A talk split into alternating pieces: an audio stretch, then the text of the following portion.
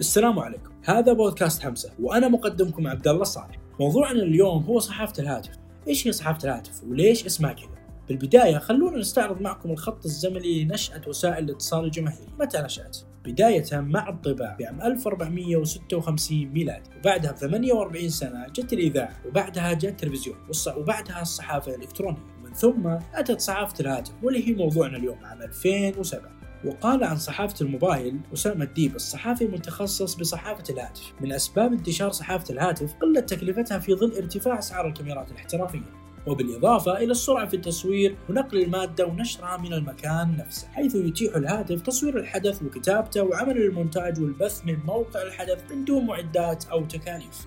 ممكن يجيك سؤال الآن. وش الفرق بين صحافة المواطن وصحافة الهاتف؟ باختصار صحافة المواطن يمارسها الفرد قبل عصر الهواتف الذكية. أما صحافة الهاتف يمارسها الفرد ووسائل الإعلام والجهات بعد عصر الهواتف الذكية.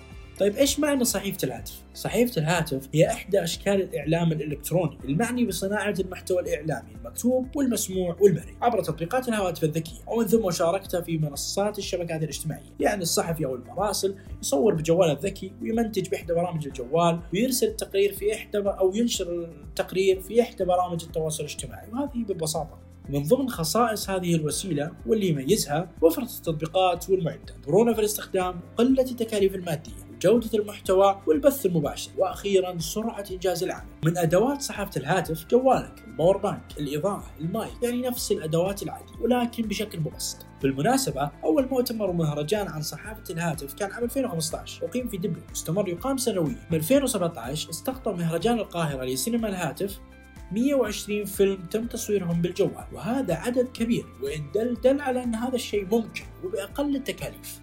هل صحافة الموبايل وسيلة إعلامية؟ أكيد لأنها تتفق مع كافة تعريف الإعلام لأن صحاف الهاتف يصور الحدث بجواله ويمنتج بجواله وأيضا ينشر بنفس المكان وبجواله.